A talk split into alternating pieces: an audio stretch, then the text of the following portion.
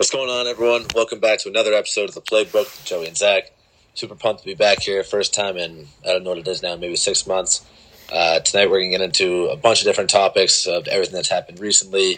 Uh, a ton of stuff going on across NBA playoffs, uh, BC football and basketball getting back for the summer, senior week for us on campus, graduating, all that. Um, so, super pumped to get into everything. Yeah, so me and Zach finally back another episode in. We've been meaning to for probably about two or three months now, uh, since the beginning of the NBA playoffs for sure. We tried a few times and just didn't find the time during senior week and everything, which was tough. Uh, but now we're doing this one live here on FaceTime, so hopefully you guys enjoy it. For the future of our podcast, we may not be uploading as much uh, Spotify anymore. I think uh, we'll be losing that subscription. Uh, but we'll still be doing YouTube uploads at some point every now and then. We'll see. Maybe we'll get Spotify back in the future. But for now, our Spotify subscription's only until July 1st. So we'll definitely be doing some YouTube uploads. Uh, so pay attention to that. We do still have our Instagram as well. So we'll see what goes on in the future. We can still still keep it going. Maybe do some you know recorded live episodes together when you're in Southie and you know a few months from now. So uh, we'll see mm-hmm. what happens there. Yeah, for but, sure. Uh, yeah, keep it going to the next year. For sure. Absolutely. Why not? Uh, so we'll start off tonight with the Celtics. Like you said, a lot going on in the NBA. We'll start with the Celtics, then talk NBA Finals, talk about some rumors around the NBA, potentially having Luka Doncic, Kyrie Irving, and LeBron James team up in Dallas. We'll talk about Chris Paul getting waived today by Phoenix and what that means for his future. And then, as you said, we'll talk about BC, whether it was senior week, whether it's re- uh, a recap of intramurals, whether it's a weekend trip this past weekend to New Jersey and New York.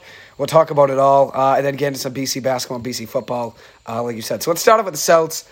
Tough game, seven loss to Miami in the Eastern Conference Finals.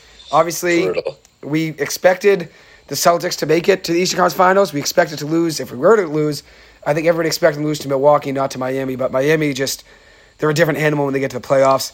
What do you see for the Celt uh, in the Celtics? I guess in the playoffs overall, whether it's in that series, Atlanta, Philly. I guess the Eastern Conference Finals is probably the most important series. So I guess in the Heat series, what did you Absolutely. see on the Celts?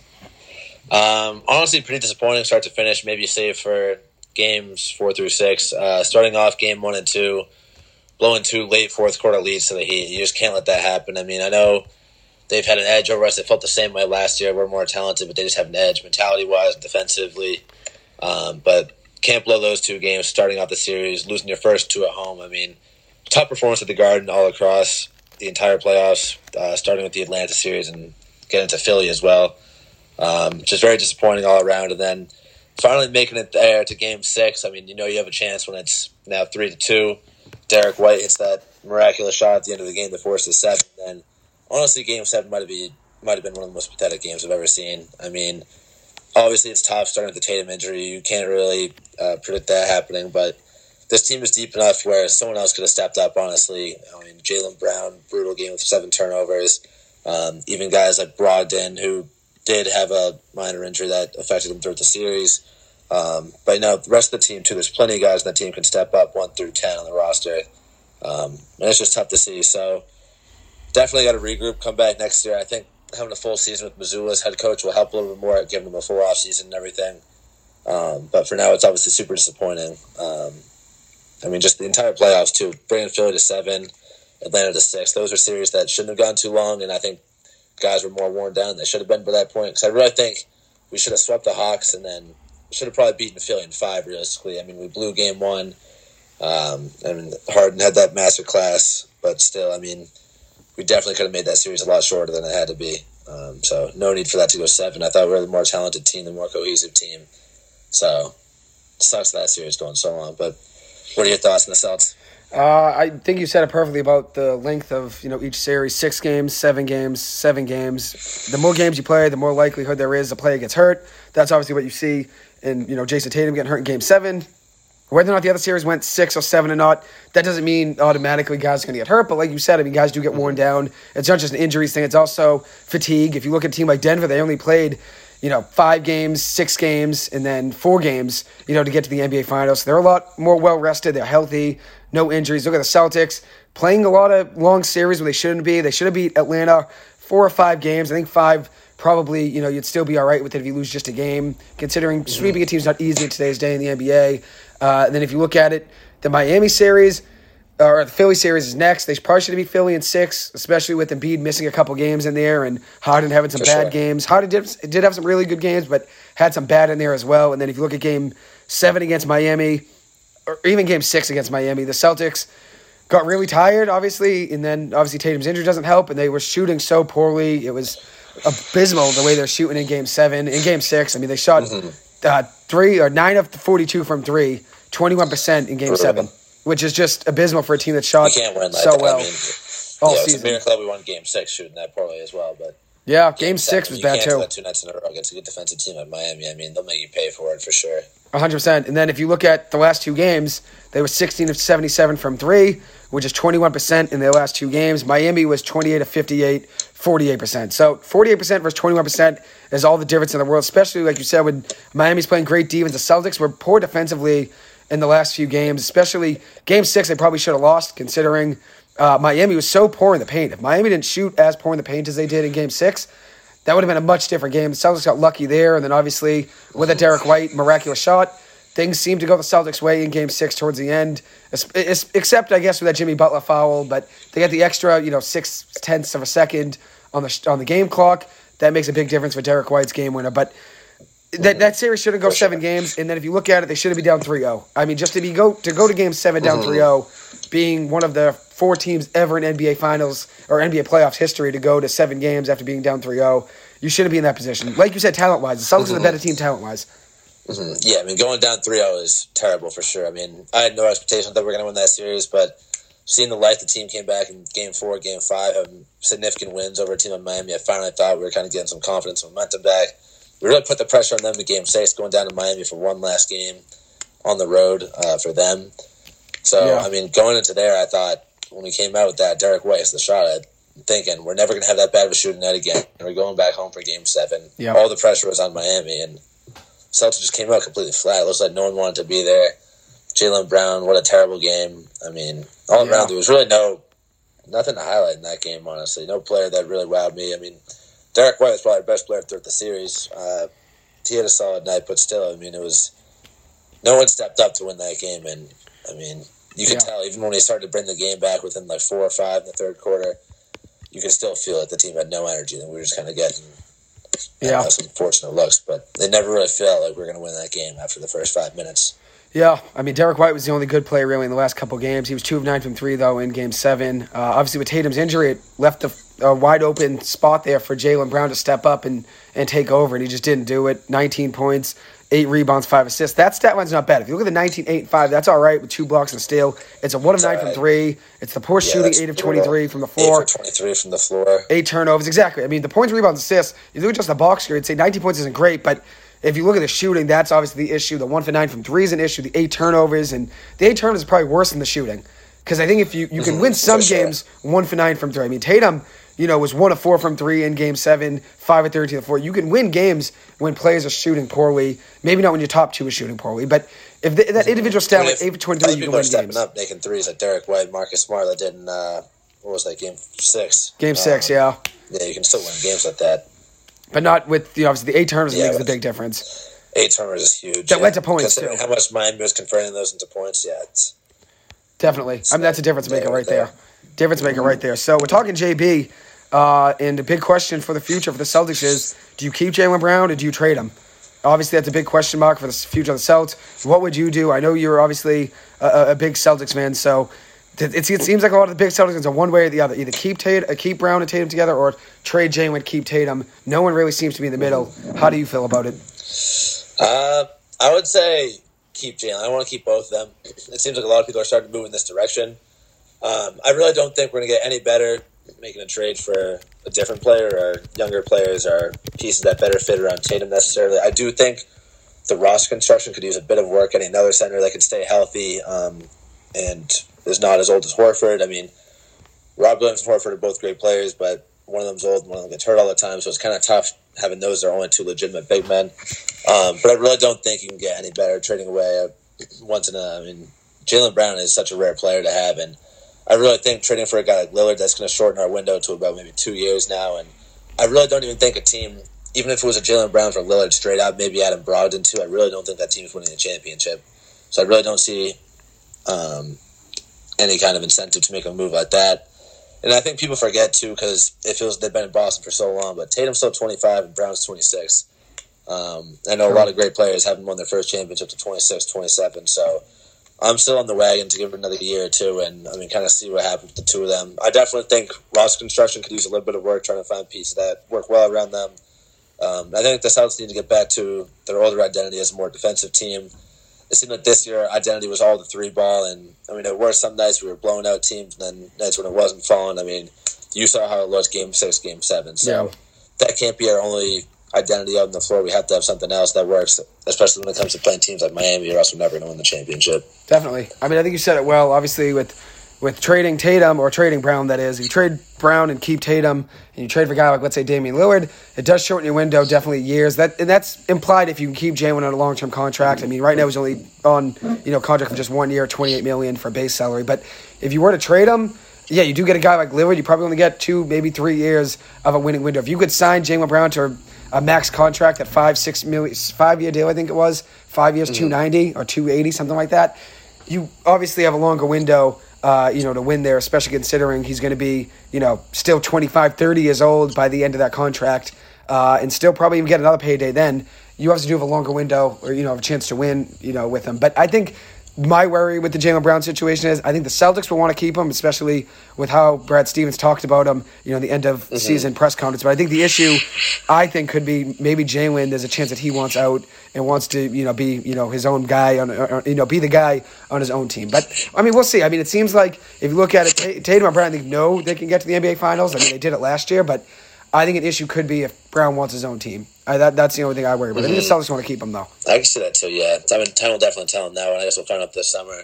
If he requests a um, trade or something, you never know. But I mean, he's got one year left, so it means mm-hmm. the Celtics still can say to him, "No, you're going to play and screw it," you know, and not trade him even if he wants to be. But I think if he if he wants out, I think there's a incentive to trade him just because you don't want to just keep him and then have him just walk. You know, so I don't know. It's a tough position. sure. Tough position for Brad Stevens there. You know, it's like mm-hmm. I mean, some other things you mentioned. Al Horford. I mean, who knows what's going to happen there? Rob Williams, very injury prone, pretty good player though when he's out there. I think the Celtics need a true point guard. I mean, Chris Paul did get waived today. He's on the older end, but they could use a facilitator out there at point guard. Yeah, we definitely could use a uh, veteran for, uh, floor general at point guard for sure. I mean, there's a lot of holes in this team too, and a lot of question marks this summer. I mean, even guys like Grant Williams. I mean, I'd love to have him back, but you know, a team with the Magic that's out to get him is going to try to offer him, you know, 17, 18 million dollars a year, something like that. One team will give that to him, honestly, probably. Maybe so, overpay him at twenty, yeah, just to get him. yeah, I there's a mean, team like the Magic too that knows they're not going to give him any other free agents. I wouldn't be surprised to see him pick up a guy like that. So, I mean, at that point, it's probably just not even worth it. But then, at the same time, too, then we're running out of depth pieces that have been crucial to our last couple of years of success. So, I mean, a lot of decisions made this summer for Brad Stevens. Um, definitely want to get a more um, commanding point guard, more of a playmaker, um, a center too that can stay healthy. Uh, those are probably my two biggest needs this summer, Definitely. honestly. I'd say a point guard's a big need, and then obviously, if you look at it, like you said, a big man. And, and there's a lot of question marks on Celtics. You said Grant Williams, obviously, that's a big one. Uh, there's still one more year left of Robert Williams, I believe, and he's a free agent. Uh, So you got to see what the future is with him. You have another guy in uh, Danilo Gallinari, missed all the, you know this past season with an ACL injury. He's another guy that could definitely contribute on this team. They could use him. Uh, Rob, Robert Williams actually has two years left, or three years left. I thought Rob only had one. He's got three. He did sign an extension. That's why he signed an extension. I forgot. Uh, but if you look at a guy like Danilo Gallinari, what what what does the future hold for him? I think he has a team option, I believe, or a, no, it's a player option for this year, and then he's a free agent. What does the future Yeah. hold for him? I mean, that's another guy that could potentially be gone, even, or he could be a free agent right now Yeah, who even knows if he's coming back? I mean, he posted something with the Celtics on his Twitter the other day, so I'm hoping he stays because I mean, I'm assuming he'll take a vet minimum like he did this year, um, a small contract. Definitely. At um, that point, but uh, He's on the end of his I mean, career, he would definitely nice guy to have. Yeah, Mhm. yeah, getting older, mostly just a three and D guy now, but. That's honestly the kind of guy we could use, just a 3 and D backup wing, a guy that can come in and give you 15, 20 minutes a game behind the two J's. So, 100%. I mean, he's a great player off the bench, could shoot free throws, so you can have him in the game late situations, not turnover prone at all. Uh, you know, very steady on offense, doesn't turn the ball over, shoots free throws well, free throws well, and could shoot the three and spread the floor. And also is a veteran. I mean, turning 35 years old, he's seen it all in the NBA, been in a lot of playoff games. So he's not a bad guy to have, but he could opt out. And then if you look at it, I mean, there's there's other guys that which Mike Muscala's not a big big ad. I mean, he's only got three and a half million if the Celtics want to pick that up. But he's a guy that could be gone as well. So you're looking at Grant Williams probably being gone, Muscala being gone, potentially even maybe getting rid of Brown. I don't know. So there's there's going to be some some spots with Celtics to add guys. At least two. There. I think Muscala will be gone. I think Grant Williams will be gone. That's two spots Celtics can add at. And then maybe if they were to trade, you know, another piece. You know, a lot of Celtics fans, some of them are starting to get off of Marcus Smart, even though I mean, consider Smart's only making 17 million a year, which sounds like a lot, or it's 18 million a year. It sounds like a lot, but for today's For day, him, that's honestly, yeah, it's not much million? for today. I mean, exactly. Grant Williams is probably going to go and get that in the market somewhere. So, Exactly. So I know, I know a lot of Celtics fans, especially on the radio, want Marcus Smart gone since, they think he's the alpha. But I think part of the issue with Smart is that it's not even his own fault that he gets the ball in big situations because Tatum and Brown pass him it. Just like that big shot, you know, against the Heat in Game Six. Derrick White found the ball luckily and you know made made it off the ricochet, but there was a good shot attempt there by Marcus Smart. And then if you look at Yeah, it's four and five, I think it was against Philly, or it was game four where they went to OT. I can't remember which game went to OT. He took the game winning shot at the end of regulation and the game winning shot in OT. Tatum and Brown, both those situations are away from the ball. I mean, part of it could be because they're doubled, but not. But both guys aren't going to be doubled, so someone has to step up in those situations. But how do you feel about Marcus Smart? Would you roll with him and just keep him on the team? Obviously, he's great defensively, so Definitely, yeah. I mean, I think he's the heart and soul of this team. I think he's someone that honestly it seems like he cares the most about winning. Um, like that's his number one goal, and we need more of that kind of player on this team. So, more guys that are gritty on the defensive end, uh, but can still play offensively. I mean, he's been a solid playmaker for us. Great defender, obviously, first and foremost. Um, I still would like to get another playmaker because I don't think he's really the guy to be a great playmaker. Um, but still solid. He can fill in that role if he needs. I still think we need a true point guard. Maybe Brogdon can come back and be that role. Um, still Yeah. trying to figure that one out um, if he can stay healthy. Um, but I would definitely say keep smart. I mean, personally, I don't really understand all the talk about trading him because, like you said, 17 18 million dollars a year isn't even that expensive for a guy like that. I mean, Yeah. just won defensive player of the year a year ago. So I would definitely say keep him because without him, I mean, who knows where the, the identity of this team's going. Definitely. I mean, he's the hard nosed player on the Celtics team, obviously the heart and soul. I think the Celtics would definitely, uh, you know, benefit from getting a veteran that plays tough nosed, hard nosed basketball. A guy like PJ Tucker, someone that holds guys accountable. He yelled at Joel Embiid. He yelled at 100%. Harden. Mhm. You know, this year in the playoffs. You know, for the Sixes, the Celtics could use that. I think Smart's a good, you know, veteran leader out there. He obviously brings a, a great presence on the floor. But if you maybe added a guy like PJ Tucker just to hold guys accountable, that has been in some big games. Obviously, I mean, PJ Tucker is not you know the the best role player in the NBA, but of leaders in the NBA that hold guys Someone accountable, like that, plays yeah. hard, he's he would be a solid add. I think the Celtics could use that since they played a little bit softer basketball. I'd say it wasn't really in the Philly series wasn't really soft. Miami series, I think the Celtics played softer basketball. pretty soft, yeah. Softer Miami, I basketball. would, I would say Philly too. Honestly, a couple of the games, like game one coming down the stretch there, Yeah. had a lead going to the last Smart, minute, yeah. and just fell apart. I mean, fell apart offensively, defensively. Need someone there. A Marcus Morris type too. I think Yeah. the 2018 team, the reason why we were so successful is having him out there. Yeah, Um, I mean, going toe to toe with guys like LeBron, even not really playing wise, but just mentality wise, he was Definitely, he brought right energy. up there. So I like Morris. A lot of energy and toughness. So Definitely. I'd really like to have a guy like him on the team. and I'd love to have a guy like him back. Definitely. Hopefully, yeah. I mean, the Celtics could use him. Hopefully, the Clips find a way to get you know Mook back rolling. He didn't really have that great of a season for them this past year. But uh, one of the question mark for the Celtics is Joe Mazzulla and his future. And it seems like from Brad Stevens' press conference last week, it seems like the Celtics will roll with Mazzulla. How do you feel about Mazzulla? Would you blame him for the Celtics losing, you know, in seven games to Miami, or do you think it's more of a players situation where the guys in the court have to do, you know, what their job? I think it's definitely a player's thing. It's like nothing on Mazzulla that Jaylen Brown shows up and that's eight turnovers and no one's making threes. Yeah. I definitely think he deserves a full off season with this team and um, gets to build his own system and hire his own assistants and whatnot. We've seen that already this offseason, him uh, hiring Sam Cassell. There's rumors out there that he wants to bring in Rondo, which I would love to have him back on the team. Yeah. Um, so I definitely think he deserves a fair chance because he was kind of just thrown into this at the end of last summer, early fall. I think it was maybe September, honestly. Uh, I think We it was, yeah, right at the end of the season. Right right before the beginning of the season, obviously with the Ime Udoka situation going down. Right as the season began, the Celtics looked for guys that could step in, and he was, you know, uh, further down the line, assistant coach, you know, at the bottom of the totem pole, but being with the team for a few years under Brad Stevens, and then with Ime found his way in, you know, into the starting role as you know, as the as the coach. And at the end of the day, I don't really blame him for Jaylen Brown and Tatum combining for one for thirteen from three, and Tatum and Brown leading the team in turnovers. Yet again in in the playoffs, they led the NBA in turnovers. Well, before I guess the NBA finals, I, I haven't really checked any stats there on total turnovers, but Tatum Brown did lead mm, the NBA still too turnovers. much, yeah, for two guys at that. Exactly in the first three rounds. So I don't really blame him for that. Mm. And if you look at it, Yeah, something that has to be worked on for sure. maybe maybe the only thing I could blame him for in some of those situations is the timeouts. He he wasn't really the best with time management, calling timeouts to draw our plays, but.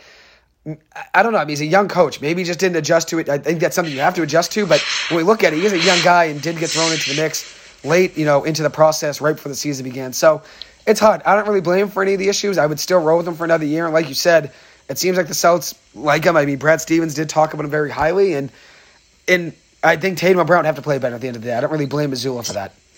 Mm-hmm. 100% too. And I think I definitely question Mazzulla's abilities as a head coach at the start of this year. Um, moving through at the playoffs, though, I think we definitely saw him get a little bit better um, in terms of taking timeouts, making proper rotations and whatnot. Um, I definitely think things started to make more sense, both offensively and defensively for the team. Uh, we started to find an identity a little bit, um, a little bit too late, but I think this year, the full offseason, uh, things would definitely be different. He'll have the opportunity to prove himself. Hundred percent. I think obviously depth wise, to the Celtics stuff could use some more depth, uh, especially off the bench in the playoffs. I mean, there wasn't really much help off the bench. Even the starting lineup, they struggled, but off the bench wasn't really too much of a spark with Malcolm Brogdon having that you know forearm injury. He wasn't really shooting that well.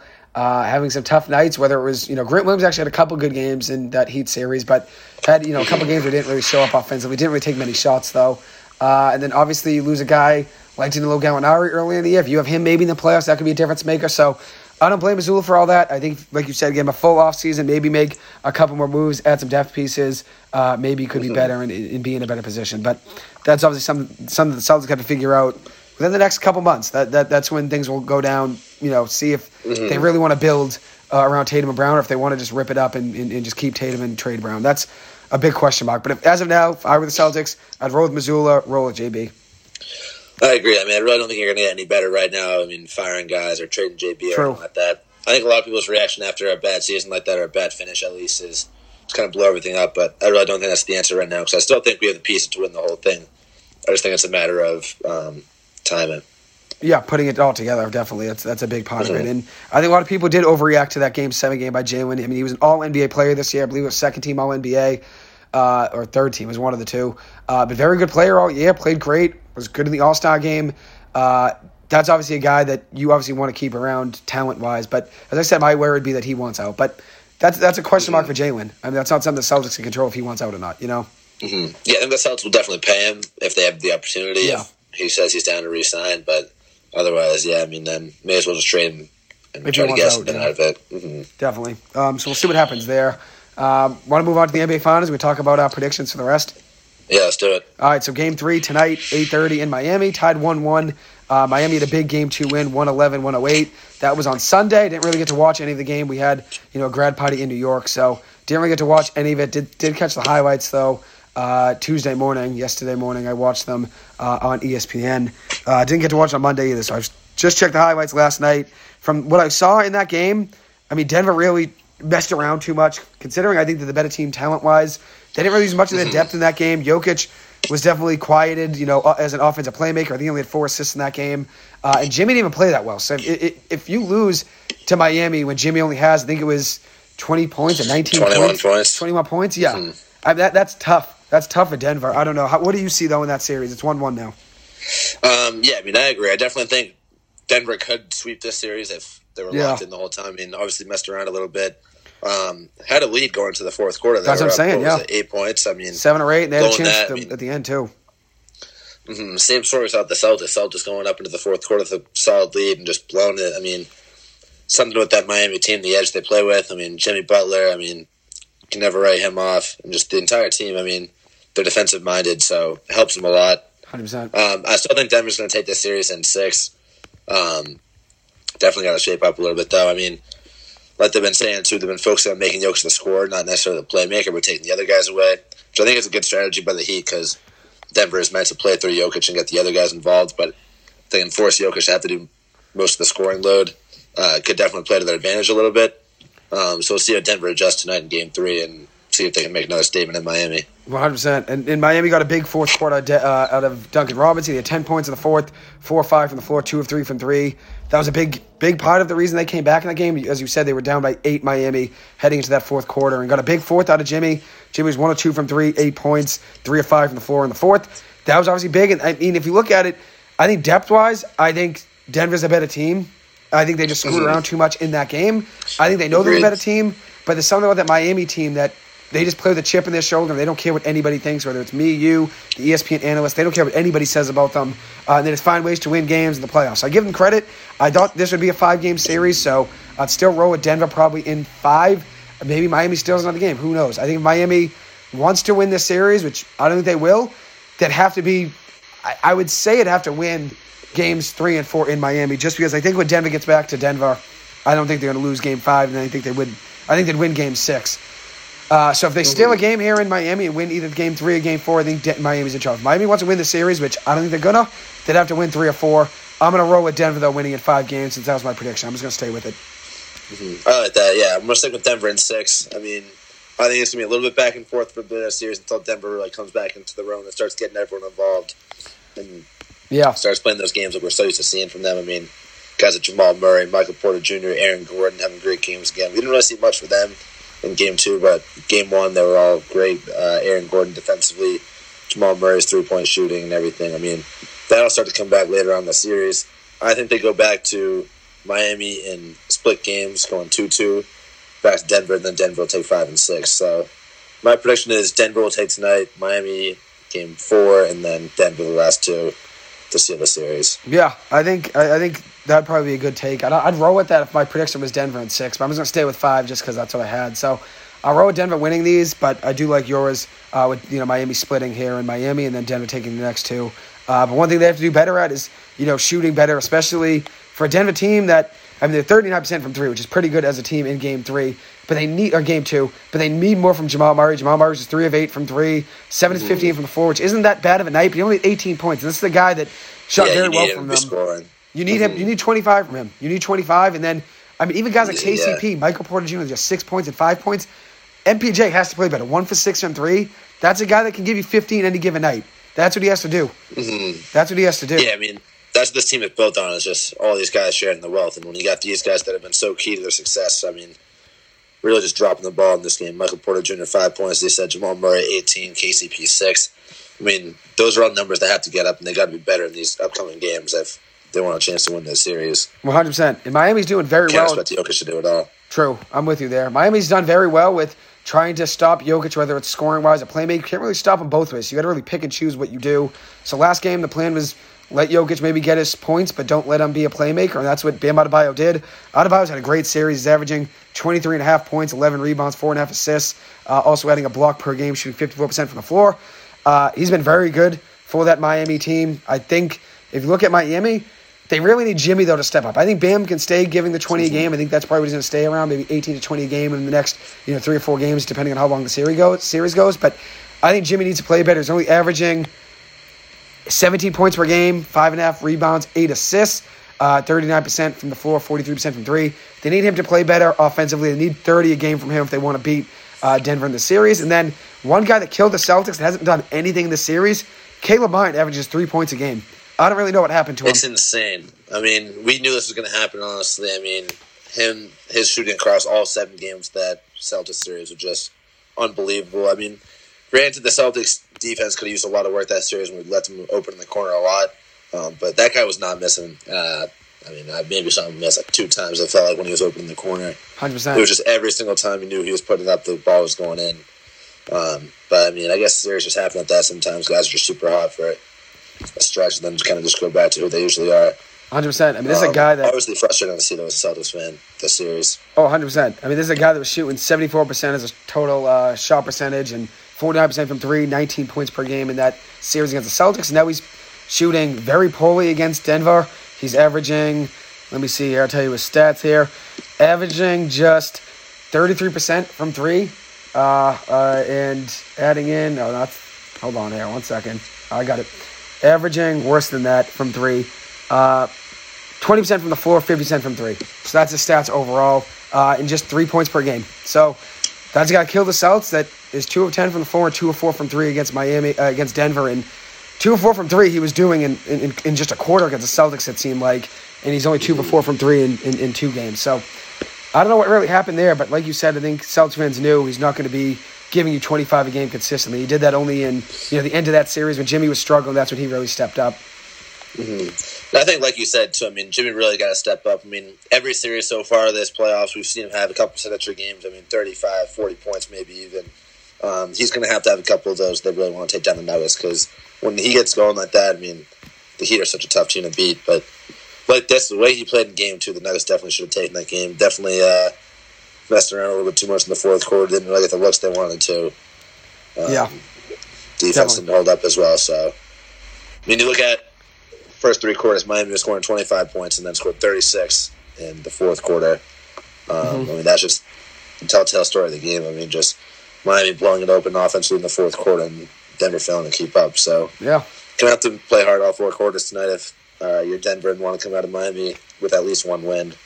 Uh, yeah, I mean, it's really up to the Heat now and Jimmy Butler to see what happens. I think Denver has to get the momentum back tonight. If they lose tonight, I think they could mm-hmm. potentially be in somewhat trouble, uh, you know, making it be a longer series than it has to be. I think if they win tonight, they get some momentum back, and then if they, even, even if they lose Game Four, they'd be going back to Denver, so they'd be you know at least on a positive note. But if they lose tonight, that, that could be trouble. That could be trouble for Denver mm-hmm. if they lose tonight. I think they win tonight, but it could be trouble if they were to lose. Mm-hmm. Yeah, if you let Miami get up two one, and then you never know going back in there for Game Four. I mean, can't be too certain, especially against a team like that that really gets the edge from getting a big win like that. Because um, I mean, both these teams know this is nearly make or break game. I mean, game three, game five, game six, those are all huge games in the series where things can really change one way or another. So, I mean, they know how important this is. And if Miami's able to come away with this one tonight, then all of a sudden they have all the momentum going back into game four and have a chance to, uh, you know, break the series open with 3 to 1 lead.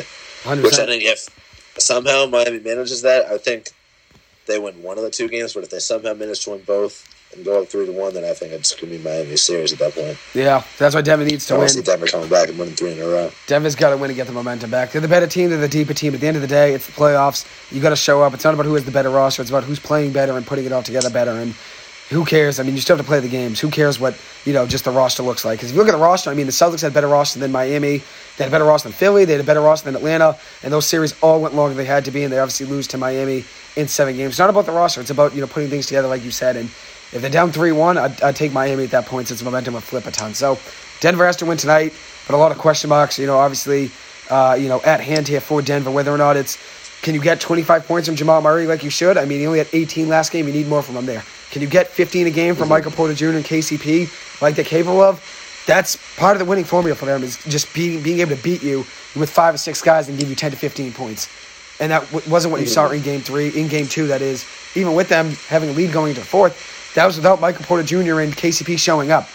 So, I, I mean, I guess you have to wait and see, mm-hmm. you know, what they do tonight. But they have to win tonight if, the Denver wants to win, you know, this series and get back on track. I think they'll win no matter what, even if they lose tonight. But if they want to get back on track, mm-hmm. win tonight, get momentum back, and just shift back, looking back to game, you know, looking at game four and then looking at game five, going back to Denver, and have a potential chance to put Miami away in game five. You win these next 2 mm-hmm. Yeah, I agree. I mean, it's tough to say. I mean, with the last game too. I mean, you knew that they blew in the fourth quarter, but you still kind of can tell they're the better team just the way they played. I mean, all those guys not really showing up offensively, poor shooting nights from a lot of the key players. I mean, you still know that on the average night they would have won that game. Even, definitely, um, which is definitely a tough pill to swallow for them, but. Got to come out tonight and respond, and these guys got to show back up. Aaron Gordon, Jamal Murray, guys that were huge in games one and uh, in game one in previous series. Uh, MPJ too. I mean, all these guys they have, they're so much more talented than Miami, top to bottom of the roster. So um, they definitely should be winning these games, um, especially the next two in Miami. You got to come away with at least one if you're Denver. Um, definitely. I mean, if not, you let Miami at two, then I mean, they're screwed. Deep trouble. Um, I'm with you there. So, want to move on here to the Luka and Kyrie conversation really quick, or uh, we yeah, move on to CP3, which, whichever. We'll, let's start with Luka and Kyrie. How about that? So, Luka yeah, and Kyrie. I mean, there's a chance that he, Kyrie could still walk. I mean, he's a free agent, but it seems like he's going back to Dallas with all these reports about him trying to recruit LeBron James to the Dallas Mavericks. Do you buy into it? Do you think LeBron actually would consider buying in and going to, to Dallas, or do you think LeBron's staying with the Lakers and, and is committed to that contract he signed a couple years ago? I think he's committed to it. He's made comments before about finishing a contract with every team, and I really don't think for him, I think he's concerned a lot with his legacy more than other players. Um, wants to be the greatest of all time. I don't think he would leave to join another super team, quote unquote. If that makes sense. Yeah. I mean, I think he would love to have Kyrie on his own team, but I don't think he would ever make the move of joining someone else's team again, if that makes sense. After Miami joining what was basically Wade's team back there, um, mm-hmm. LA is his team now, and I think he wants it to be that way. And I think he still thinks he has a chance to win there. I mean, definitely not to stay healthier throughout the season and um, get some better pieces around him and AD. Um, I wouldn't be surprised to move D'Lo this summer and actually sign Chris Paul, who we were just talking about earlier. Yeah, there's a Um, chance there. that's definitely a move I can see them making. But even then, I think that's not enough. I mean, Chris Paul, he's old, he's getting injury prone. I really think that team would probably be too old to win the championship. They really need some more um, younger, athletic guys that can play. Um, I think that's something they were lacking big time in the series against the Nuggets this season. You can kind of see their age starting to show a little bit. Um, AD's got to be more consistent too. I mean, that was a story of their playoffs. I mean, when he was hot, they were rolling all cylinders. And when he wasn't, I mean, they just looked abysmal at times. So that's definitely going to be a big story for them this offseason is what they do at those key support positions for LeBron and AD. Um, point guard, center. There's definitely some depth pieces they need uh, if they want to be serious in the future. So I don't really like the uh, LeBron to Dallas rumors, but I could see Kyrie signing with the Lakers actually instead. That, that definitely is a possibility. I would agree with you there. I think Luka and Kyrie really didn't really mix well, so I don't really think adding in LeBron would, would solve that. You know, the inability to play defense. I mean, neither one's great defensively. Luka's better defensively than Kyrie is, but neither one's great defensively. Luka at least tries. Kyrie, I don't really remember making too many great defensive plays. You know, over the last few years, um, I don't think they're really too great of a duo there to have together. And then I think with Dallas, they do have solid depth. Reggie Bullock, Tim Hardaway Jr. I mean, they have some solid pieces there around those two, and that still didn't work. I think if you add LeBron, I don't think it really solves all your problems there. I think there's definitely a hole there considering Luka and Kyrie. I don't think you can win with those two guys on the same court. So I don't think it would really work with LeBron going there. Uh, like you said about the Lakers, I think they do have to probably add some more young guys. I think D'Angelo Russell will be traded. I would agree with you there. I think he's gone. Uh, maybe try to get whether it's a draft pick and just a, a young player that's on a on a bench. There's a potential chance they do that just to get some you know young versatility uh, you know in their lineup. That could definitely be a potential. I think, like you said, maybe even Chris Paul would sign there. I think that's a potential considering how good of friends LeBron James and CP3 are. And Kyrie could just say, "Screw it, I'll leave Dallas and go to LA." I don't think you can really ever trust anything that comes out of Kyrie Irving's mouth, considering he wanted to sign with the Celtics. sure. We signed him, then he didn't. He was committed to Brooklyn, wanted to finish his contract there, then wanted out. I mean, it was just all over the place. So I don't really trust anything that he says, even if he says he wants to be back in Dallas, Yeah, he for doesn't want to sure. go to LA. So I wouldn't be surprised if he flips a switch and just says, I want to go to LA. What would I think is a better duo though? Whether it's Kyrie and LeBron or CP3 and LeBron, I guess Kyrie and LeBron would be better considering Kyrie's younger and CP3 is on the older side, uh, which CP3 only probably has a year or two left. I'd imagine Kyrie definitely has, you know, a little bit longer that if he wants to play that long. Uh, you never know if Kyrie's just going to flip a switch and want to retire. You never know. Um, Yeah, I wouldn't be surprised if he retires early at some point. I think for the next year, though, yeah, next couple of years, I mean, he'll still be around the league for sure. I mean, he 100%. considered retiring a couple of years ago with the whole uh, vaccine thing. I yep, it was yep, yep. You're right. when He he did one out. and considering it. He did one out. Uh, so we'll see what happens there. And like you said, you made a good point about CP3. Obviously, now with him being waived by Phoenix, that opens up the potential opportunity for him to sign with the Lakers and not have to really give up. The, Cel- the Lakers don't have to give anything to get him. The Celtics, they want him. They wouldn't have to give anything up. Uh, but I just did. I did just read though that they they're waiving him, but they still have a potential opportunity to either whether it's re-sign him on a smaller deal, trade him. I mean, they're keeping a lot of options open. Phoenix, since they have some time. I think it was before June forget the date. It's a few weeks from now. They have they have time to figure things out. Might have been June 28th. They have time to figure things out uh, to see what they actually want to do here with Chris Paul. So there's a chance that he's even back in Phoenix. I doubt that, but there's a chance they they sign and trade him. Uh, so we'll see what happens. You know, on a smaller contract. I'm not gonna not gonna really say it's 100 percent definite. You know that he goes to the Lakers, but I think if he is a free agent, I'd say my favorite destination for him is LA. Whether it's For sure. Whether it's in a you know trade or if it's a, a signing. But I don't think the Lakers could really form a trade to get him. So I think I think their best opportunity would be to, to try to sign him if he's a free agent. Same thing with Kyrie. I think you have to probably just sign him. Yeah, definitely. I mean, I agree with you. I think LA is probably the favorite landing spot. I mean, just the friendship with LeBron, um, their need for a point guard right now, with Yeah. the likelihood that they're going to trade D'Angelo Russell right now. Um, I really think his fit in that system versus a lot of other teams, like even the Celtics. I know his name was brought up in a couple rumors. I really don't see a signing a guy like that. Um, as much as it'd be nice to have, I mean, that kind of playmaking point guard. I think he's getting old. I think as much as we do want a veteran as well, he's injury prone, and we've been injury riddled the past couple years guys like Rob Williams and Horford. Um, it Yeah. doesn't really help. So I don't know. I think we need another guy that's going to be getting hurt in the mix. Um, Gallinari too. Um, so I really think LA is the best landing spot for him. Um, I mean, I guess we'll see what Phoenix does. It's still too early to tell. Um, but Yeah. I think that's now all signs are pointing towards the Lakers. 100. percent I'd say Lakers. You know, it's my favorite destination for him too. But as we said, we'll have to see what happens, you know, with Phoenix in the next few weeks. Um, you want to move on to BC and talking about senior week and uh, intramurals and stuff along the lines of, Yeah. you know, the last few weeks at BC, whatever it may be, whatever you want to talk. Uh, we can start Yeah, with senior week. We can start with intramurals. We can talk about grad parties, whatever you want. Uh, so now we'll, we'll just We can go in transition it to BC. So we'll transition to senior week, talking about, then we'll get to BC basketball, BC football. Uh, so let's start intramurals. Obviously, tough right, close let's there. Softball uh, didn't really go Yeah. our way. Correct, we didn't really think we were going to have a chance of winning anyway, so I wouldn't say it's really disappointing uh, with the way things ended up. We didn't even get a chance to play in the tournament for that. We didn't get a chance to play in the Open tournament either. But I don't know. I don't know. We just kind of screwed around too much in, in, in softball. I mean, what what did you Yeah, see? just kind of messing around and having fun. I tough not making the tournament. They only let there was I mean what eight teams in the league. And like at one point they said it was like a 16, 20 team tournament, and then all of a sudden it became a three team tournament. Because of rain, rainouts, So- rainouts, and then it didn't even rain or whatever until like later on that afternoon and that Saturday that the tournament was supposed to be. It was stupid. Um, Mhm. so we Yeah, ended up so, not I getting mean- the chance. Yeah, a bunch of people were annoyed about that and not having a chance to get the mug. I mean, especially being senior year too, we definitely wanted to win a mug and something.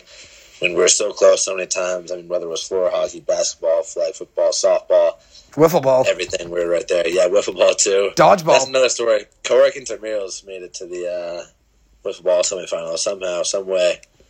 Never saw that coming, to be honest. We made a run at wiffle ball somehow, some Yeah, we way. We did. did. We lost the semis there, and dodgeball we even made a run. We lost in what semis there, or was the Yeah, finals? semis and dodgeball. Semis. We made it too. Semis and dodgeball, which that, dodgeball is a tough one to win. I mean, it was you play outside, there's wind, you're throwing a very light ball, and you try to throw a rocket. It's not really heavy enough to really throw hard enough, so it strains your elbow a ton and your shoulder. It was just really hard. If we're throwing like tennis Yeah. balls, I, I, I could definitely go off. Not a tennis ball. You're not going to play the tennis ball playing dodgeball. If you play with something with a little bit more weight to it, someone. you know, a little bit more weight to it. You know, something. yeah, you're something not a gonna, little better. The balls you play from like gym class, they were Yeah, that. more, like There you go. like those texture, like There you like go. Those ones. Yeah, these are the little like uh, pillow balls. I don't even know you call it the gopher balls, whatever they are. sponge, sponge They're balls, pillows, foam, squishy, foam, yeah. foam yeah, dodgeballs, foam balls. Yeah, foam dodgeballs. You really couldn't throw those. so Yeah, it was so- tough, tough it winning was fun. Yeah, it's tough when you're playing on a full size basketball court, trying to throw it to the back. I mean, they're easy to catch, to be honest. So both, I mean, both ways easy to catch. So Yeah. uh, that was a good time though. And then what else? We did a bunch of sports. Football, we had a run. Football, we, we won a playoff game and then just had a tough end to our career. We played a really good team that had a really good zone. and We ended up losing by, I think it was like 30 points. It was tough. But they got, here's the thing the defense for us, we played pretty well defensively. It's just we gave them the ball, whether it was a turnover by an interception or by downs, we gave them the ball, you know, in the 20 yard line in. So basically, first and goal, because I think 15, the 15 yard line was a first down. So it might have been like just about first and goal, let's say right around. We gave them three possessions there, first and goal inside our 20. So that was tough. They scored in three of those. They had a pick six. So we really lost the game by like 32, I think it was 32 nothing, something like that. But defensively, we played pretty well. Th- Their scoring only came off of you know turnovers where they got the ball you know in our red zone already to start. That was hard. Uh, we did win a playoff game, which was good. It was it was a tough defense to figure out. We really didn't have enough time to figure it out. We just really thought at some point we'd turn things on like we have. We've had slow starts in games in football where we struggle the first few drives and end up blowing a team out. I mean, the playoff game we won, I believe if I remember right, it was a 14-7 game, 14-14 game after the first few drives. Oh, false. It was 14 nothing. We were down two touchdowns, got the ball back, scored, got an interception. Then it was 14 14. They ended up winning the game by two or three touchdowns. Uh, and we had some big interceptions along the way. Um, so we, we, we've had slow starts and we just figured things out. I think that's what happened in that game we lost, uh, you know, in flag football. I think we thought, okay, we'll figure it out by the second half. We just didn't. Uh, ended up being a 14 nothing game at half, and then I think ended up losing 30 to nothing or something like that. So tough end to the career in football. Yeah, tough end. We kind of expected that football is probably, I mean, one of our less likely to win the championship sports. Because there's so many teams. I mean, it's like a, Uh, it's like a still, 32 yeah, I team mean, tournament. It's, yeah, it's like a thirty. It's March Madness pretty much, but BC flag football. And I mean, especially senior spring too. There was guys that in the league that played BC football four years D one, and then were playing in this league, so their careers were over. I mean, it was just nuts. I mean, Yeah. I think compared to the other sports, that was probably least like the chance of winning the whole thing. Compared to I mean, you know, Yeah. sports like dodgeball, wiffle ball. For, for hockey, we had a great So- chance at. We just couldn't get guys healthy, not healthy. Get, could couldn't get guys to show up because of classes and work and stuff. You know, in the first semester, that definitely could have been uh, best opportunity. In softball, I, I shouldn't say you know we should win because I mean at the, end, at the end of the day we did lose games we should have won, which I mean I get an excuse right there by saying should have. But if you look at our roster, though, we definitely were better than an 0 3 finish in you know last three games to close our careers. We were better than that. I don't know. I can't make excuses because Yeah, I don't, I don't know what it was with that team. It's just we never We- really brought it all together since Yeah, since that uh, semifinal game that we blew yeah, last year inning. in junior year, right? point. Yeah, Junior year, we had a tough, tough end to our career. Junior year, and then senior year, I think we were one and two in the fall, and then lost a playoff. Maybe won a playoff game, and lost a playoff game. So we might have been one and three or two and three in the fall, and then the spring. 0 and 3 to close, or 0 and 2. I think it was two games actually we played. We only played two because the third one was rained out, and then they did the tournament, and then we never played a tournament. So they were 0 and 2 in the senior spring. But regardless, we found ways to lose games. We're up by three or four runs, and then an error or two left and right, and here we are. You know, with the base bases loaded, up by just one run, two runs with no outs. That happened many times, and that's just how baseball goes. I mean, you got to get outs.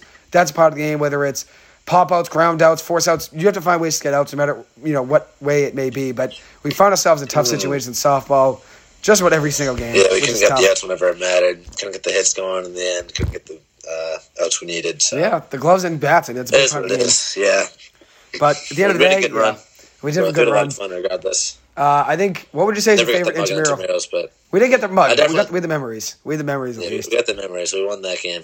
We did. Uh, I definitely say basketball was my number one. I just think the energy. I mean, we just go out there and have fun all the time. I mean, it's Yeah. probably my favorite sport to play too, just like pickup wise. Hundred percent. Um, so those are definitely my favorite. And that's the one that we played start to finish with college. I mean, starting first semester freshman year through second semester senior spring. So Yeah. yeah, Through the end. going for a long time. Hundred percent. We had a lot of good ads too. You know, along the years of guys we got. You know, signing. You know, as a free agent. whatever. We had a good run. I think my Yeah, we favorite kept the same core through four years. I mean, 100%. same five or six of us played the Definitely. entirety of college. Yeah, me, you, BK, Trost, Will. That was basically the five that were always there. Yeah, That Yeah, five was always there. Um, Mhm. And then Dan, obviously, so that, that six was a part of Yep. every semester, just about. And then we had, you know, some other ads, you know, in there left and right, whether it was, you know, Jack Foot getting him at the end. But regardless, though, uh, I'd say my favorite sport to play was probably football, considering me and Will always got, you know, fired up. Me and him, I mean, basketball, me and Will got fired up. We were fiery always. But football, Always. getting me and Will going was obviously uh, was a sight to see. I'd say my favorite game overall, I'd say it had to be that co-rec game, me, you, Maddie, and Jack Foot. 4v5 Oh, in co-rec basketball. And we found a way to have a lead with like two minutes to go. 4v5, playing a four-guy, you know, defense, a 2-2 zone, uh, which was was tough. insane. The other team was calling plays and stuff too. They were pressing us the last five minutes. Like I forgot about them pressing. us with five guys. Yeah, I forgot about them what pressing. us. It's not That easy was to get pressed brutal. four and five. We found out real fast. That was brutal. I forgot about them in there, though. pressing. I mean, it was a tight game with about a minute and a half left. Unfortunately, we just couldn't make shots at the end of the game, and they, Yeah. I think they ended up winning by four or six. But still, I mean, incredible game going four and five. It's probably the most random group of people, honestly. Yeah, I mean, we did it though. We just kind of added Jack and Maddie, and that was it. It was just like a big like screw it. Let's just go out there and ball. We did it. We were down twelve at one point. Then we had like a 13-0 We run. back in the second half. Yeah, Yeah, we were drilling threes, getting rebounds, playing good defense. I mean, me and you pretty pretty much locked up the paint. I'd say they, they had a couple hmm. second chance rebounds when, when I definitely got tired. You got a little tired. I mean, it was tough for us to run with four guys. We had no subs. They had like four or five guys coming off the bench, and then a couple girls. They had like six or seven people on the bench, and we had nobody. So it was it was tough for us to compete. We gave it a good run. Uh, I'd say that was my favorite memory overall in intramurals. That game was awesome. absolutely. Yeah, that was definitely my favorite one. That same night, BC basketball upset Virginia.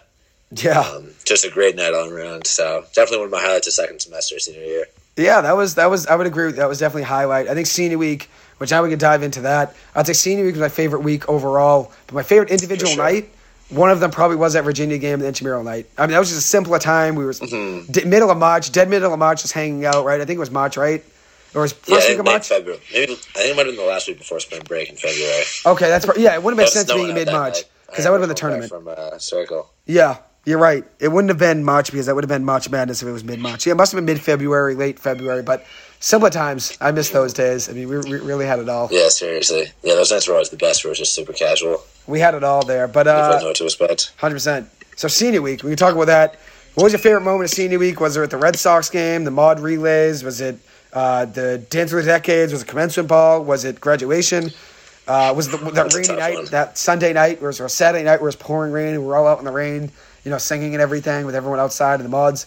What would you say is your favorite memory of those? I'd say for me, Dance Mm-hmm. one, Decades. honestly. Dance of the Decades was an Decades, absolute blast. yeah, that was a great night. That was so much fun. My voice is still recovering from sc- singing all the lyrics to every single song they Oh, were same playing. here. So Yeah, I'm still uh, recovering down here in Andover. So yeah, my voice is great night overall. Great rough. week. Yeah, I would agree with you. I'd say the Red Sox game was a lot of fun too.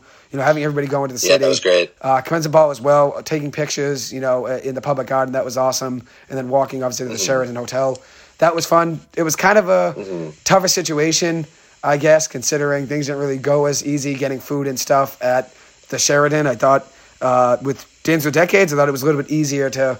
You know, whatever maybe getting food, getting drinks it was a little bit easier doing all that. But the Sheraton it seemed like we were waiting in line Yeah, for they were definitely a little bit more prepared. It was definitely tough. We wasted yeah. time getting food and stuff at dance at uh, the Sheraton, but Dance of Decades was awesome. I'd say that was my favorite memory. That was that was a great time. What would you say? Is your- I your agree. I think my two favorite nights, it's a tie, honestly. I mean, every night was great, honestly. The Red Sox game night, uh, Decades Dance, uh, even the trivia night. Trivia, That was yeah. Celtics Heat, game one, I think. Yep, yep. Uh, commencement ball, everything was great, but my favorite two going for a tie between Decades Dance, that was just so much fun. Royale, everyone up there together, dressing up as a decade. I mean, Mm-hmm. nothing better than that. The music they were playing was great, just a super fun night. And uh, that last Saturday night, too, we went to Golden Temple, had a bunch Yeah. of us for dinner, came back. Big fan. Um, just everyone on the mod, is pouring rain, uh, ton of fun. So I think those are definitely tied for my top two nights to see in a week. But I agree with you, though. Definitely favorite week at BC. I mean, start to finish, it was just we took full advantage of being on campus one last week. So One hundred percent. I mean, what a blast it was. Yeah, honestly. yeah, I, mean, start to finish, it was awesome. I I think for everyone, I think everyone would probably agree that even if I mean senior week, I mean me and you, I know we agree it was our favorite week of college. It was definitely my my favorite one, my best one. But I think everyone would agree, even if it wasn't their favorite, it was definitely top. Like I don't know if anybody Oh yeah, didn't have a good time. There was definitely sentimental moments, right? It's I mean, it's emotional. It's emotional, but I think everybody enjoyed it from what I saw. I, you know, everyone at Ombud at least had a good time. You know, so I think everyone agreed there, were, there were points Yeah. in there. It was you know definitely a highlight of college. Um, and yeah, now definitely obviously, took a lot of everyone, but I mean, hundred percent. worth it, hundred percent. Yeah, staying up late, obviously, seeing anything. everyone, saying bye to everyone. I mean, it was an emotional time, but we obviously made the best of it and, and, and enjoyed every Mhm. second. Um, and then obviously, now if you look at it, I mean, we all got together this past weekend uh, in New Jersey and New York for a couple grad parties. That was obviously a blast seeing everyone again. Uh, that was two weeks without seeing everyone, and and seeing everyone again was just a blast. Being back, Yeah, being back in the same place again. I mean, it's like we never yeah, all of us were down in New York, New Jersey for the weekend for a couple grad parties. Um, ton of fun being back with everyone. I mean, it felt like it was yesterday, but also it felt like it's been years now. So it's Yeah, weird knowing that. It's probably the last time that all of us were together for the. I mean, For the long haul. now. We'll see. Yeah, for the long haul, I mean, we'll see how many we can get together in the future. But I know you, I know a good amount of you guys are going to Nashville in a couple days. You have yeah. a good amount there. We'll have a good guys. crew in Boston next year too, working in grad Hundred percent, yeah, stuff. So that's true. Um, but for that one, especially this past week, I mean, there were a lot of guys that, uh, I mean, a lot, a lot of kids will still be around Boston, but there's still a good amount that'll be New York, you know, elsewhere, Jersey, whatever it may be. So Chicago, it's tougher. yeah. Chicago, exactly. So it's tougher there. going across the country. Exactly. I mean, me and you went across the country for this for this journey. We we went through Connecticut, Yeah, New York, that was through New Jersey, and a half getting to uh, middle of New Jersey on five and a half Saturday night, hours but on Friday. yeah, we made it. We did it, and then obviously Met the up at four campus to drive over. right back to Keyes where it all began, which was nice. Um, obviously, we made it, you know, made it work, and then, I I mean, your playlist definitely worked as well. I think that helped, you know, things go along. Obviously, I knew me and you would be Oh, able to talk sports and talk everything else in between, you know, BC, senior year, memories, and all that. But obviously, the music along the way definitely. Yeah, it was a good drive. Uh, it, was, it was a journey, though. We did it, though, and it was worth it. I mean, considering made it. seeing everyone and just being back, you know, in the same environment with everybody. I mean, it was pretty much it was an electric environment, I'd say. And then obviously, one thing we didn't Yeah, it was a mention great was, weekend, start to finish. was King of the Court. You would have run. You won five or six games in a row. Oh yeah, Christian's grad party Saturday night. We played uh, King of the Court, just some old school one v one basketball. yeah. I had a little run. You had a little run too. I had a couple. games in a. Yeah, I was missing some shots I should make. Uh, it was Sunday, right? Yeah, Sunday. So I said we drove up Friday, drove up night, Saturday, yeah. and then Sunday was the game. So add a day to all our all our recaps there. But uh, Sunday, it was it was a fun day playing basketball there. And we played Saturday as well, right?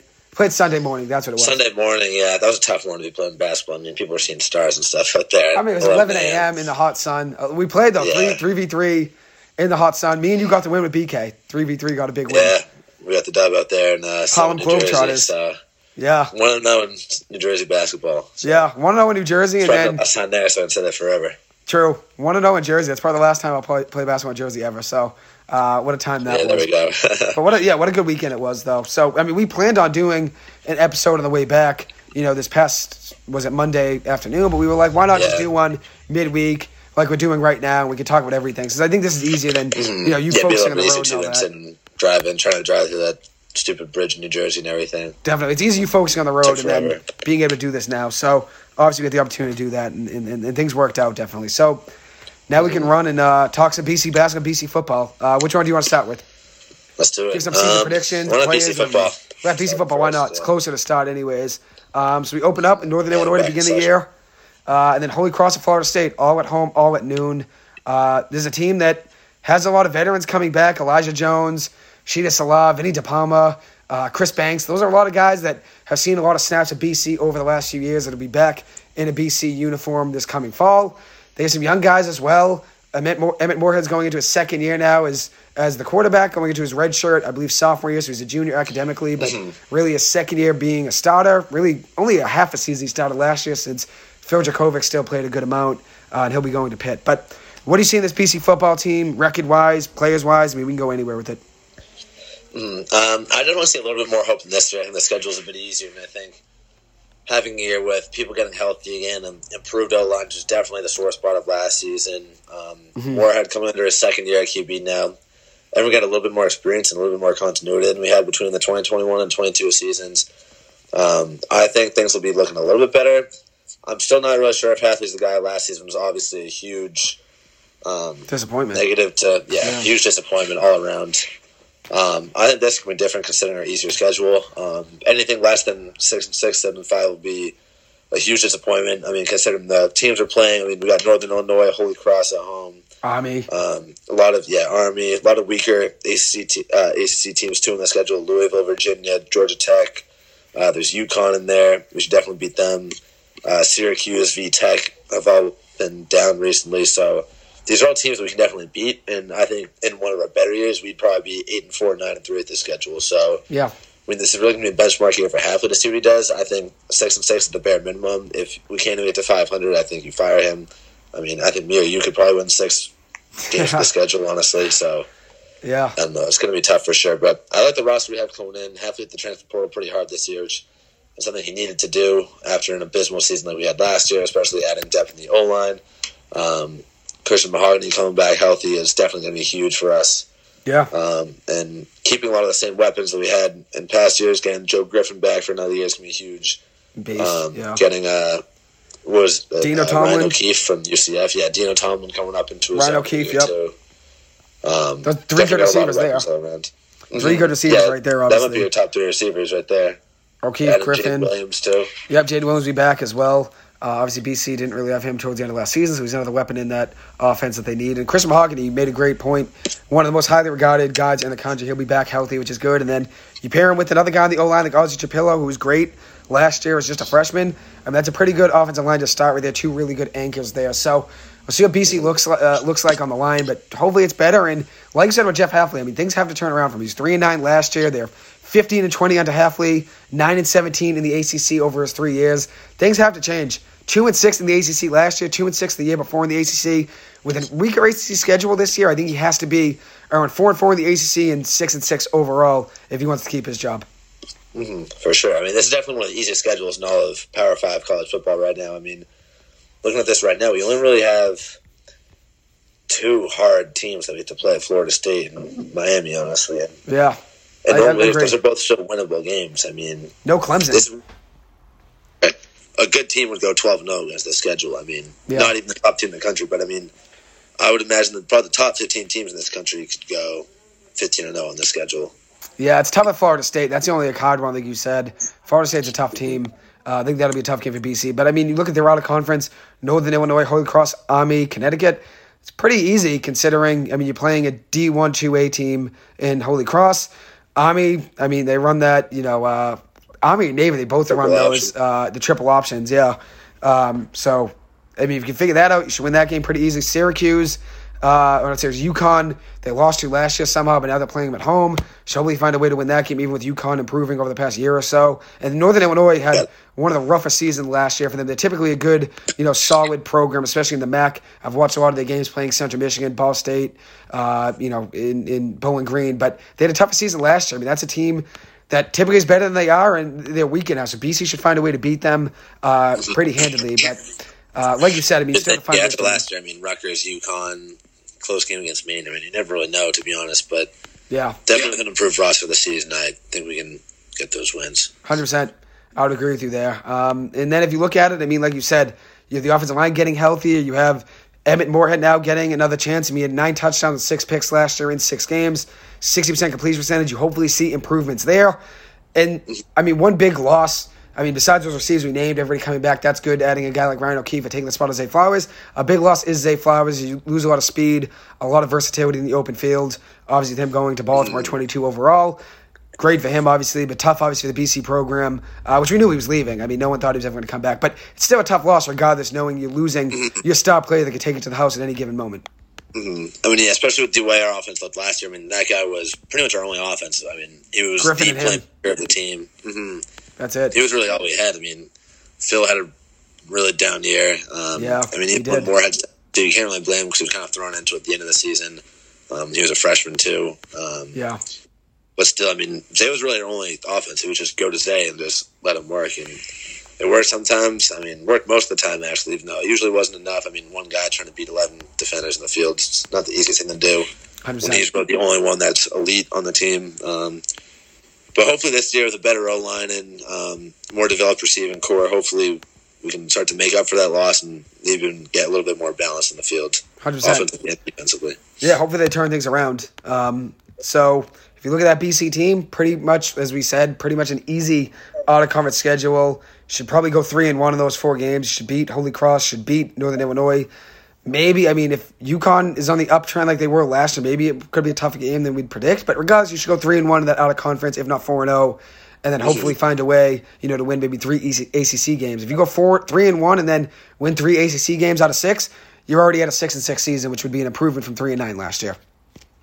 hmm Yeah, I mean, even then, six and six definitely can't be upset about that. It's a three and nine um, with the schedule, though. I mean, you and I both know. I mean, this is an easy seven and five, even eight and four maybe schedule. I mean, we're pretty much playing besides Florida State, we're pretty much the easiest ACC teams that we could play. Not playing Clemson, not playing UNC. Yeah. Mhm. Yeah, we're not playing any of the big teams in the ACC, so that's huge. Definitely got to take advantage this year. I mean, they got guys at Georgia Tech, uh, Virginia Tech.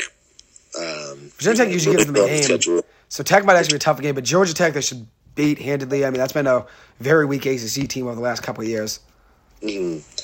Yeah, Virginia too has been weak since they lost. Um, who was it? QB Brennan Armstrong. I think it was Armstrong. Yeah, I can't remember his name. They did lose a QB. They Yeah. lost.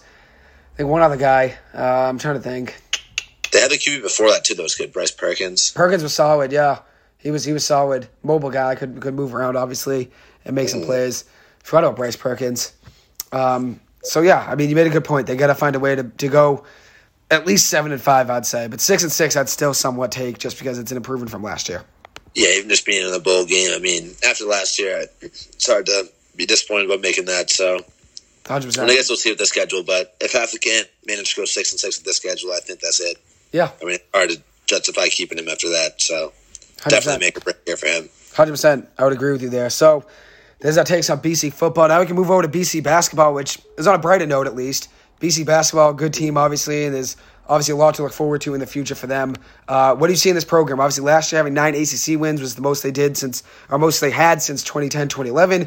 Three top 25 wins, most they had since 2008, 2009. There's on an, uh, they're on an uptrend, which is great, and I don't think many people would expect to take that big of a jump last year. But what do you see in this BC program? I know obviously you've been following them now pretty handily in their recruits over the last three or four years. Um, yeah, definitely see a huge uptrend here, both in recruiting and on the court production. I think Earl Grant has almost been what Jeff Hafley has tried to be with football. I mean, delivering on his promise to hang in there with big teams. I mean, even though we only, I mean, three ranked wins is still great. Um, but we also had games with Duke at home where, I mean, that was so close, and we really had that pretty much at the end of the game, it felt like, until, I mean, a couple of tough calls at the end, couldn't finish at the end. Yeah. But I mean, regardless of that, I still think I mean that's the biggest indicator to me is the fact that we're hanging these big games. Because I mean, a couple years ago we had no shot against teams like Duke or UNC and all that. Uh, but we look a lot better now, a lot tougher. I mean, the fact that this core is staying together now for year three. I mean, you got guys like Jaeden Zackery, Quinten Post, um, even guys that came in last year, like Aligbe coming in for another year. Um, that continuity is going to be huge for the team. Um, and then the recruits and transfers bringing in too. I mean, we have DJ Hand, who was a recruit last year, four star, but was injured coming back this year for his redshirt freshman season. Uh, Claudell Harris Jr., elite scorer from, I think it was Charleston Southern, maybe. Charleston. Southern, yeah, yeah, yeah. Charleston Southern. He averaged Looks like an uh. I got a 17 stats. game, right? 17 a game, four rebounds, 2.3 assists, 61 career games, 840 for points total, 13.8 a game in his career, 111 threes in 60 games. So he averages two threes a game just about, It's awesome. uh, which is That's the kind of guy we need. That's the kind of guy we all thought Madsen was going to be last year. I mean, he's coming back to. I think he could definitely take a step up this year, uh, shooting wise. Um, definitely a little bit disappointed in the shooting last year, um, considering the fact that when he was brought in, he was kind of sold as a shooter. Yeah. Um, but I'm feeling a lot better with this team too. I mean, it's still very young, and a lot of guys are going to develop and take big steps this season. Uh, Prince Aligbe, um, maybe Armani might get some minutes at backup center. Jaden Hastings, another freshman coming in, Yeah. looks like an animal. We were talking about him earlier from IMG Academy in Florida. Um, Definitely. He had big offers too. USC, Georgia Tech, Miami, Florida. Uh, it was I think Virginia Tech, Florida. There was there was multiple big ones. USC was like probably his biggest. Uh, South Florida as well. I know he was. I, I read that he was pretty close to going to, but he's a big offers there, and, and he's a four star yeah, recruit. Four star recruit with ESPN and rivals. I mean that that's huge. And like you said, looks like a beast, powerful. I'm sure he'll get good minutes right away uh, as a freshman. Mhm. Yeah, definitely. I mean, he's already built. I mean, he's what six nine, six ten, Six nine. Yep. big guy too. Goes up, gets the rebounds, great shot blocker inside. Definitely the kind of um, interior defender and rebounder we've been needing. Because I mean, Post is great. Um, He'll be great alongside Post. Player, though. Mm. Having Post back is huge too. I, if we didn't get Post back for this upcoming season, I would definitely feel a lot more concerned about. I mean, maybe even going 500 in um, league play. play. Yeah. This year, I think we can be above average in the ACC. I mean, I don't see us being top five, but I could see us being six or seven, Seven, in the ACC. middle of the pack. Yeah. Mhm. Yeah, I think that that'd be obviously be solid considering the BC program when we were freshmen. You know, we're at the bottom of the totem pole. Making our way up to even six or seven would be huge. Um, so, like you said, yeah, they got a lot of good returners coming back. Post, Zackery, Alig Bay, uh, Devin McLaughlin coming back as well. Oh, Mason Madsen. McLaughlin's huge. Yep. Uh, those, those are a lot of big pieces. Uh, hmm Yeah, the roster's looking to be great for this upcoming season. I'm, this is definitely the most excited I've been for a BC basketball season in a long time. I mean, this past season I was very excited too with the level of recruits coming in and seeing Earl's second year into the helm. Um, that was definitely um, something that was great to see. Mhm. Just the talent, the roster getting a lot better. Um, and I think this even more so. So definitely excited to see what's in store for Earl and the boys this year. Hundred percent. And then one last thing about them is that they did lose both Langford brothers. Obviously, Makai Ashton Langford graduating, then Demar entering the portal. That's the only big news, I guess. We, I think we hit all the big recruits, all the big returners, all the big you know stats. We I think we hit everything but that. And I'm, I think Demar leaving is tough, but at the end of the day, couldn't really find consistency on the floor. He'd have a big, great fifteen point half, and then just not do much in the second half. I think he was. You know, never really finding his footing shooting wise. Uh, he's a great driver. I think he's the most talented player on the team. I still think he's the most talented. If he was returning, I still Yeah. would say he's the most talented player. But Great athleticism for sure. Never really found his shooting, which was tough. Um, yeah, I mean, when he was open for three, it was kind of tough because he could never really space the floor. I mean, you'd kick it to him for an open three, and he'd just either pass it up or try to drive. Mhm. Um, so it really never turned into the complete offensive player. I think that we were all hoping for him to become. Um, losing Ashton Langford too is tough, obviously. that's big, veteran wise. running out of eligibility. Um, but I think Claudell Harris can hopefully take his role. Um, similar players, a little undersized, but good drivers, great scorers, um, can get a buck when you need them too. So Hundred percent. that That was the idea behind getting Claudell Harris was to replace Makai. So I'm sure. Yeah, obviously tough losing a thousand point scorer like him, but seems like we have a great option coming in. definitely. Yeah, I mean, I think Demar the consistency was was tough. I think obviously might help him a change in scenery. I think it might help It Might even help. Um, you know, For sure. I know he did want to go to the draft at some point, right? Was it? Did he declare at some point? I can't remember. Or Yeah, that- it was after sophomore season. Yeah, he declared, right? Mhm. I think, and then obviously came back. Um, so I think it might even help his, you know, career playing, you know, in a different place. Maybe get a change of scenery, looking at, you know, more minutes, maybe somewhere else, more shots, being in front of different scouts. That might help him. And then obviously for Makai, big loss, veteran leadership wise, big loss scoring wise. We took a lot of big shots at BC, made some big shots at some big moments. Uh, so he's obviously a loss there. But uh, considering, you know, the guys they have coming in, guys returning, I think BC basketball's in a good position, like you said. Yeah, for sure. I mean, definitely excited for that season. I see us going above 500 in ACC play and overall play this year. So definitely looking forward to it. Definitely have to get up to a few games. Yeah, we'll be at both BC football and BC basketball, I'm sure, and then obviously even BC hockey. I'm sure we'll hit it all, you know, as we typically would try, uh, even when we were there. I think we went to every single football game, obviously, and then most basketball games a good amount of hockey, some baseball even in the mix. We tried to make every game we could, you know, when we were there. Now it's a little bit tougher, but I mean, we're still not too far away from where we'll be at to campus, so we can still make our Yeah, way. we'll make a few bigger football games, bigger basketball games for sure. Definitely. I mean, why not, right? Nothing Not everyone do. like last year, but yeah, I mean, why not? I mean, team's looking good, so may as well. Hundred percent. I'm with you. So, anything else you want to add in? Uh, I don't think so.